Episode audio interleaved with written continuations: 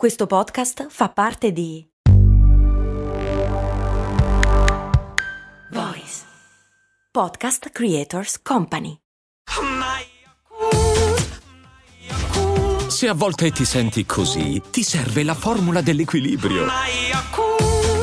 Yakult Balance, 20 miliardi di probiotici LCS più la vitamina D per ossa e muscoli. Grazie a Ciro, Armando e Nathan o Nathan, gli ultimi tre iscritti a patreon.com slash cose molto umane.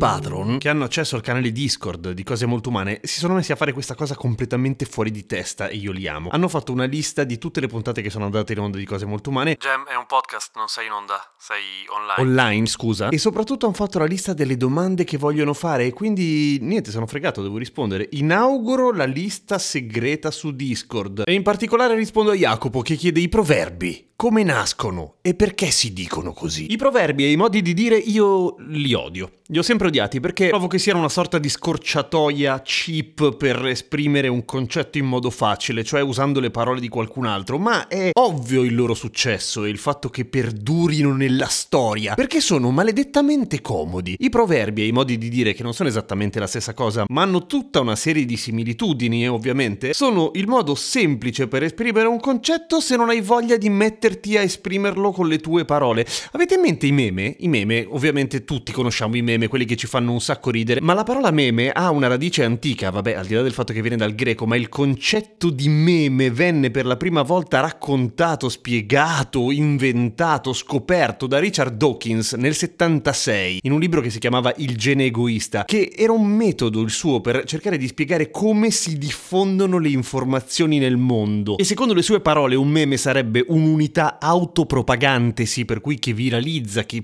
si diffonde un po' ovunque, di evoluzione culturale, un po' come il gene per la genetica, meme, memetica, gene, genetica. Forte! La fondamentale differenza è che se io ti rispondo su un commento a un tuo post, ad esempio, con un meme, cacchio ne so, il tipo che si tocca la tempia per dire che eh, che, che furbo che sei, io e te ci siamo capiti, io ho aggiunto con una foto, con un'immagine, ti ho detto un sacco di roba in più. I meme in generale hanno questa caratteristica qua, anzi queste due caratteristiche qua. Una è che è un in-joke, cioè una battuta che si capisce all'interno di una comunità. Ok, la comunità di internet è gigante, ma comunque è una comunità, cioè i boomer non capiscono. E poi aggiunge una marea di addentellati, una marea di livelli di significato con una risposta brevissima, tipo un'immagine. Il modo di dire e il proverbio funzionano esattamente al contrario in realtà, nel senso che sono delle risposte o delle considerazioni estremamente generiche. È un po', e questo forse l'avevo detto in un'altra puntata ma non mi ricordo perché ormai sono anziano e sono un boomer, ma capisco i meme, come giocare con il Lego, però invece che usare i mastoncini e farti una roba su misura, un'astronave fichissima esattamente come piace a te, usare tutta una serie di pezzi già costruiti e sì, riesci a metterli insieme, fai anche molta meno fatica, ci metti meno tempo, ma non te la fai su misura, fai una roba generica, cioè fai uno sforzo molto minore da un lato ma fai una cagata. Fondamentalmente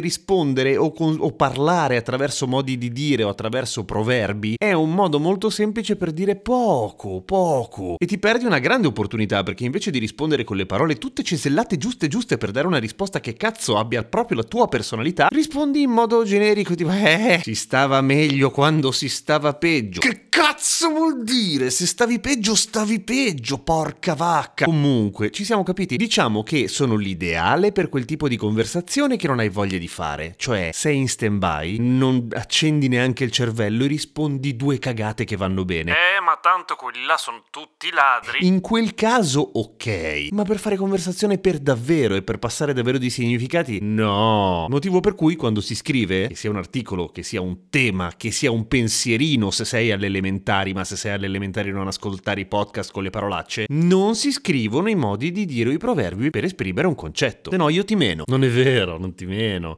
Ti redarguisco bonariamente, con affetto, con amore. Però non farlo, dai, non farlo. Poi nei proverbi ci sono delle perle di saggezza popolare? Sì, è vero, ci sono delle cose che in effetti trasmesse rapidamente ai tempi aveva molto senso, oggi meno perché in genere sono saggezze estremamente datate, ovviamente. Però se siamo d'accordo che le frasi fatte fanno cagare, ecco, i proverbi e i modi di dire sono frasi fatte che un, ce l'hanno un pochino fatta, ce l'hanno faticchiata, un po' come il vaccino. C'è una ricerca che avevo letto un po' di tempo fa, piuttosto interessante, che avevo citato quando si parlava del sonno e vi dicevo che quando abbiamo sonno si parla tendenzialmente male, nel senso che le prime aree del cervello che sucano quando abbiamo poco sonno alle spalle sono proprio quelle deputate a farci parlare bene. Aument- giuro, aumentano i modi di dire e i proverbi nell'eloquio di chi ha dormito poco, perché non sai bene come cazzo dire le cose. Allora usi un po' quelle prefabbricate, quelle che c'hai lì. Eh sì, eh, eh. che poi dimmi qualcuno che ha mai detto tanto va la gatta al lardo che ci lascia lo zampino, sarà mica comodo, fa solo schifo. Per cui invece di prepararti un bel piatto, magari anche semplice, di pasta asciutta, metti su i surgelati che sono già fatti, che